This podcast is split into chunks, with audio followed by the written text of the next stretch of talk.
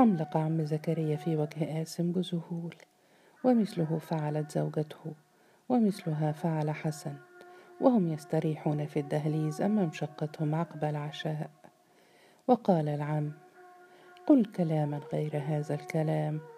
عرفتك مثالا للعقل والكرامة على رغم من فقرك وعلى رغم من فقرنا فماذا انتاب عقلك؟ وتجلى في عيني زوجة عمه نهم الاستطلاع فقال قاسم لدي ما شجعني فجاريتها هي التي فتحت لي الباب. جاريتها ندت الكلمة عن زوجة عمه وصرخت عيناها بطلب المزيد. أما العم فانطلقت من فيه ضحكة مقتضبة أكدت حيرته ثم قال في ارتياب لعلك أسأت فهمها. فقال قاسم بهدوء يغطي به على انفعاله كلا يا عمي. فهتفت زوجة عمه فهمت.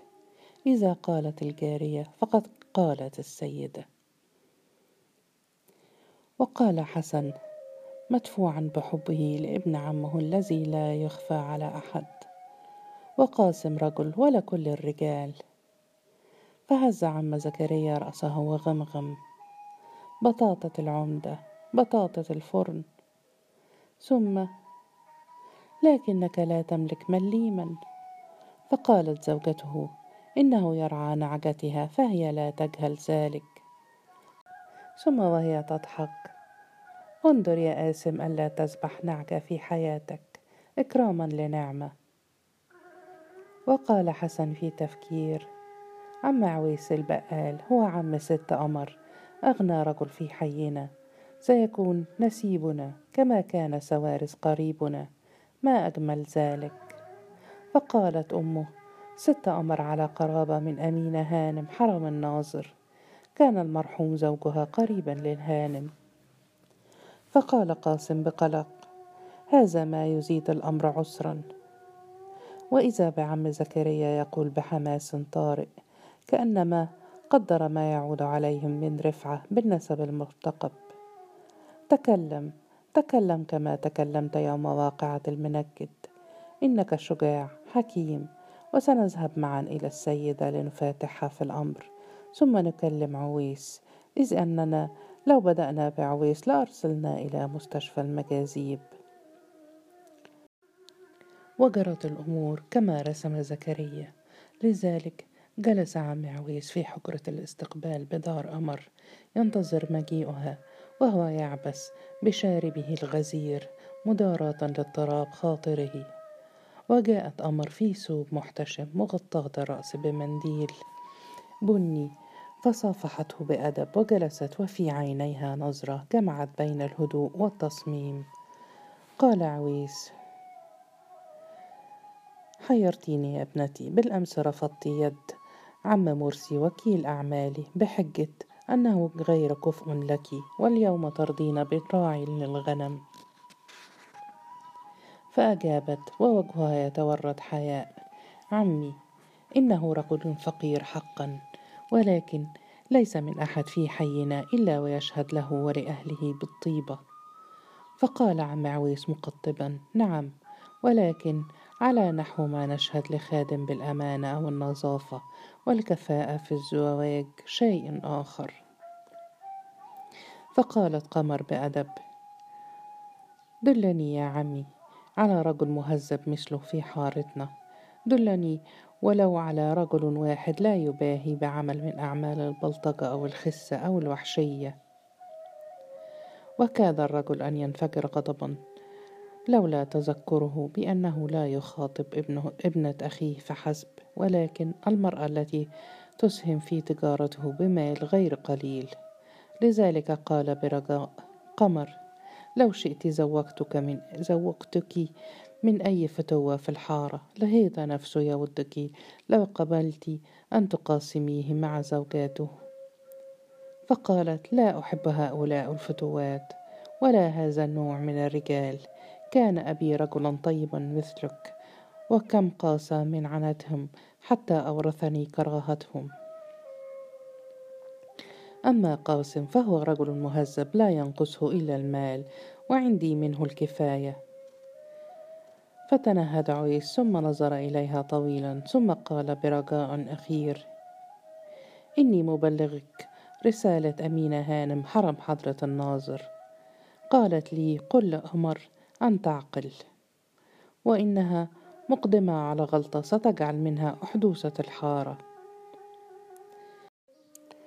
قالت أمر بحدة أنا لا تهمني أوامر الهانم. ويبدو للأسف أنها لا تعرف من هم الذين تجعلهم أفعالهم أحدوثة في الحارة. فقال الرجل يا بنت أخي إنها تود لك الكرامة. فأجابت يا عمي لا تصدق أنها تهتم بنا أو حتى تذكرنا. ومنذ وفاة المرحوم من عشرة أعوام لم أجري لها على خاطر. فتردد الرجل مليا في حرج ظاهر ثم قال في تأفف ظاهر إنها تقول أيضا أنه ليس من العقل أن تتزوج امرأة من رجل غير كفء لها وبخاصة إذا كان لظرف ما يتردد على بيتها. فانطلقت أمر واقفة بوجه مصفر من الغضب وهتفت. أطع لسانها. لقد ولدت ونشأت وتزوجت وترملت في هذه الحارة. الكل يعرفني وسرتي كالعطر على كل لسان. فأجاب الرجل طبعا يا بنتي طبعا. ليس الأمر إلا أنها تشير إلى ما قد يقال. فقالت عمي دعنا من الهانم فلا يجيء منها إلا وجع الدماغ. إني أخبرك وأنت عمي بأنني قبلت الزواج من قاسم وسيكون ذلك برضاك وبحضورك وصمت عويس متفكرا لم يكن في الوسع منعها ولا من الهين إغضابها للحد الذي تسحب عنه أموالها من تجارته.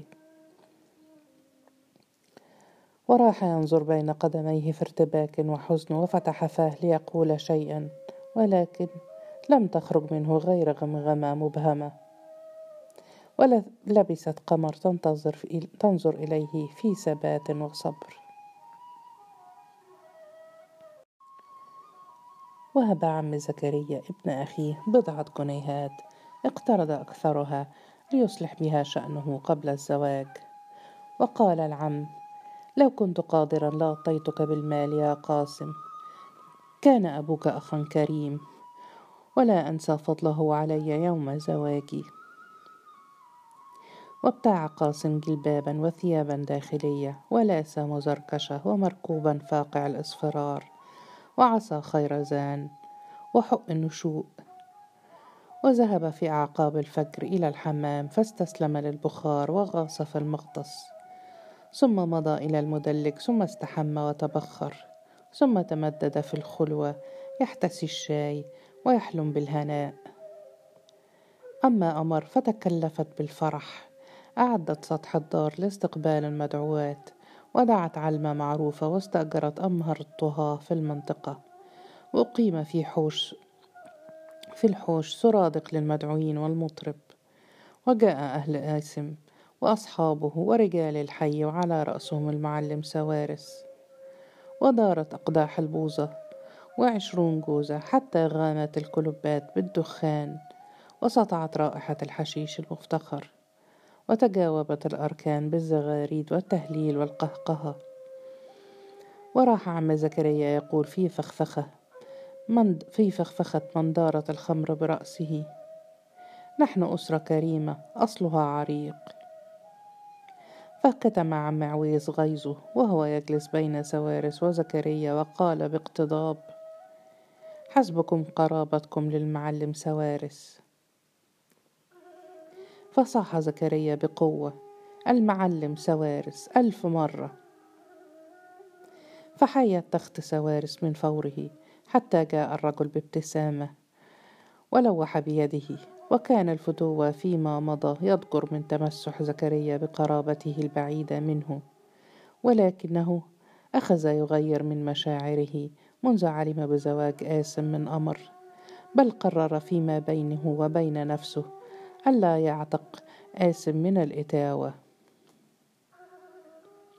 وعاد زكريا يقول وقاسم شاب محبوب من في حارتنا لا يحبه وكأنما قرأ شيئا من الاستياء في نظرة سواس فأردف يقول لولا حكمته يوم السرقة ما وجدت رؤوس رفاعة وجبل من يدفع عنها نبوت فتوتنا سوارس. وانبسطت أسارير سوارس وصدق عويس على قول زكريا قائلا صدقت ورب السماء والأرض. وغنى المطرب زمان الوصل قرب بالتهاني.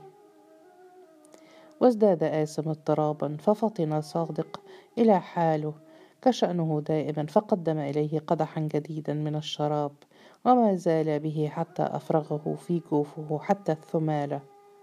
وكانت الجوزة ما تزال في يده.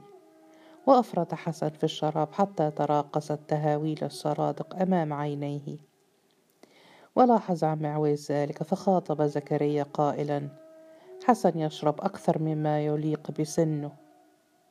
فوقف زكريا والقدح بيده وقال لابنه وكأنما ينصحه يا حسن لا تشرب هكذا. وترجم هكذا بإفراغ القدح في جوفه في ضجة من الضحك والانبساط. فتلوى الغيظ في باطن عويس حتى قال لنفسه لولا حماقة ابنة أخي لكلفك ما شربت الليلة جميع ما تملك. وعند منتصف الليل. دعي قاسم للزفة. فقصد المدعون قهوة دنجل وعلى رأسهم سوارس سيد الزفة وحاميها. كان الحي خارج الدار مكتظا بالغلمان والمتسولين والقطط التي تجمعت تلبية لرائحة المطبخ. وجلس قاسم بين حسن وصادق فحياهم دنجل قائلا لصبيه. يا ليلة الهنا جوز الدنجل يا ولد للجدعان ثم إن كل موسر قدم جوزة على حسابه للجميع وجاء المنشدون يتقدمهم حامل المزامير والطبول فوقف سوارس وقال بصوت آمر لنبدأ الزفة. تقدم كعبور الزفة في جلباب على اللحم يرقص حافيا ومركزا على قمة رأسه نبوتا.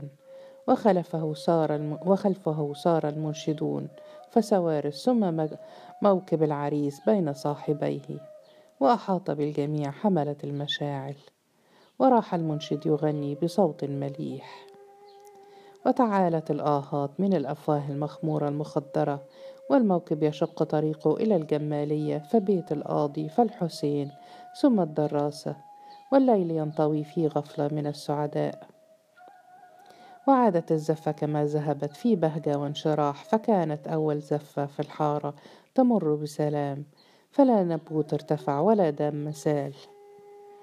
وبلغ الطرب من زكريا منتهاه فتناول عصاه وراح يرقص. لعب بالعصا وتمايل في اغتيال وهز الرأس مرة والصدر مرة أخرى. وصور بحركاته المرنة هيئة القتال وهيئة الوصال. ثم دار حول نفسه مؤذنا بحسن الختام بين التهليل والتصفيق. عند ذاك انتقل, قاسم إلى الحريم. رأى قمر جالسة عند ملتقى صفين من المدعوات فاتجه نحوها يخوض أمواجا من الزغاريد.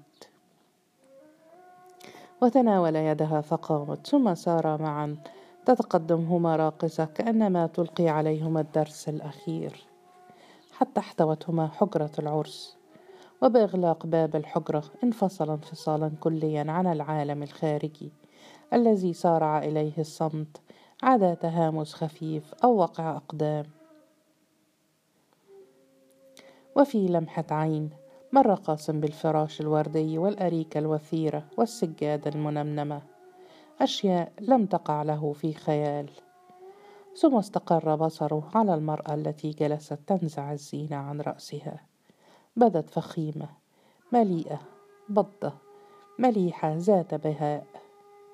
كانت الجدران تنظر إليه متلألئة بالضياء وكان, وكان يرى كل شيء من خلال اضطراب وجيشان وهناء زاد عن حده. اقترب منها بجلبابه الحريري وجسده ينفض حرارة ممزوجة بسطول. حتى وقف أمامها ينظر من علي وهي غاضة البصر فيما يشبه الانتظار. وتناول وجهها بين راحتيه ثم هم بأن يقول شيئا لكنه فيما بدا عدل. وانحنى حتى اضطربت خصلات شعرها تحت أنفاسه. ثم لثم الجبين والخدين. وصرت إلى أنفه رائحة بخور تسربت من عقب الباب.